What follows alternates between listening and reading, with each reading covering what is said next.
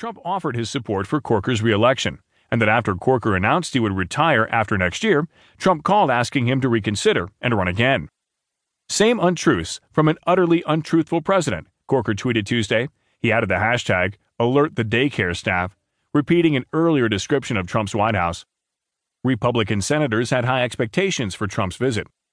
When Trump addresses the GOP luncheon, it's important for him to convey to us the things that he thinks are priorities, and not only with respect to the tax bill, but some of the other things that we are currently working on, said Senator John Thune, South Dakota, the third ranking Republican senator. I want him to tell us to do our job, said Senator David Perdue, Republican Georgia, a Trump ally who, like the president, has openly voiced his frustration that a handful of Republican senators sank the repeal and replace effort.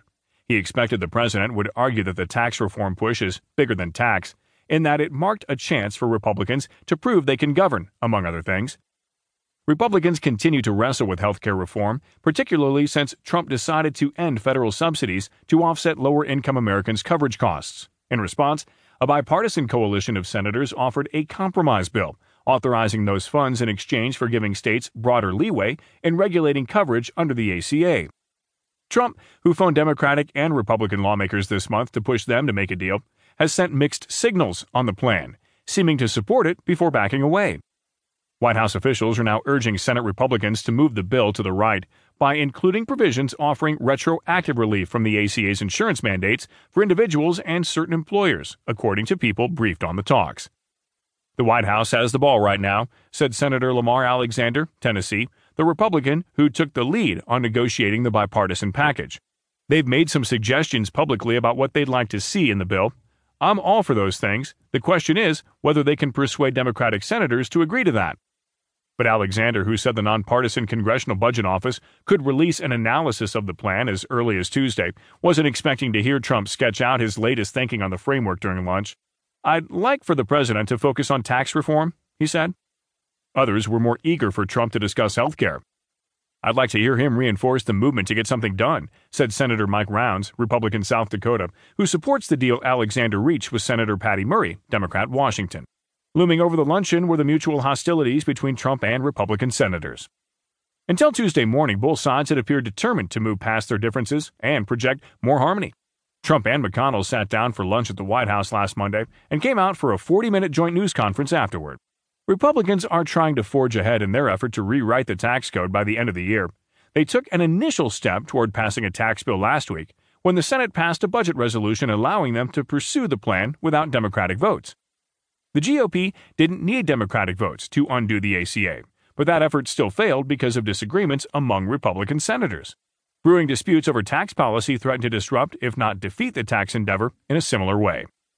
Passing a bill could rest on more unpredictable GOP senators, such as Susan Collins, Maine, one of three Republicans who voted against the ACA repeal bill in July.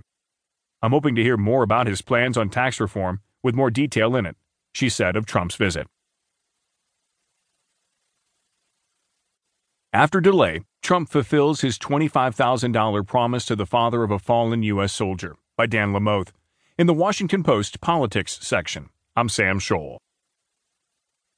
The father of a fallen U.S. soldier has received the $25,000 that President Trump promised him three months ago, perhaps ending one of the controversies since Trump falsely claimed last week to have spoken with nearly every military family that has lost a loved one since he became commander in chief. Trump made out the check to Chris Baldridge, whose 22 year old son Dylan, an Army sergeant, was killed in Afghanistan in June. It was issued from the president's personal account, according to a photo of the check posted online Monday by a reporter with ABC 11 TV in North Carolina. The check is dated October 18th. The Washington Post approached the White House about Trump's $25,000 pledge early that day. As the Post reported last week, Trump called Baldridge in July, a few weeks after his son's death, and offered his condolences.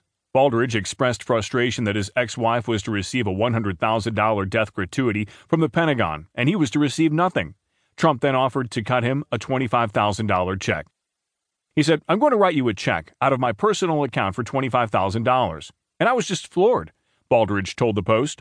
I could not believe he was saying that, and I wish I had it recorded because the man did say this. He said, No other president has ever done something like this, but he said, I'm going to do it. Baldridge acknowledged then that it was far fetched of him to think the money would indeed materialize.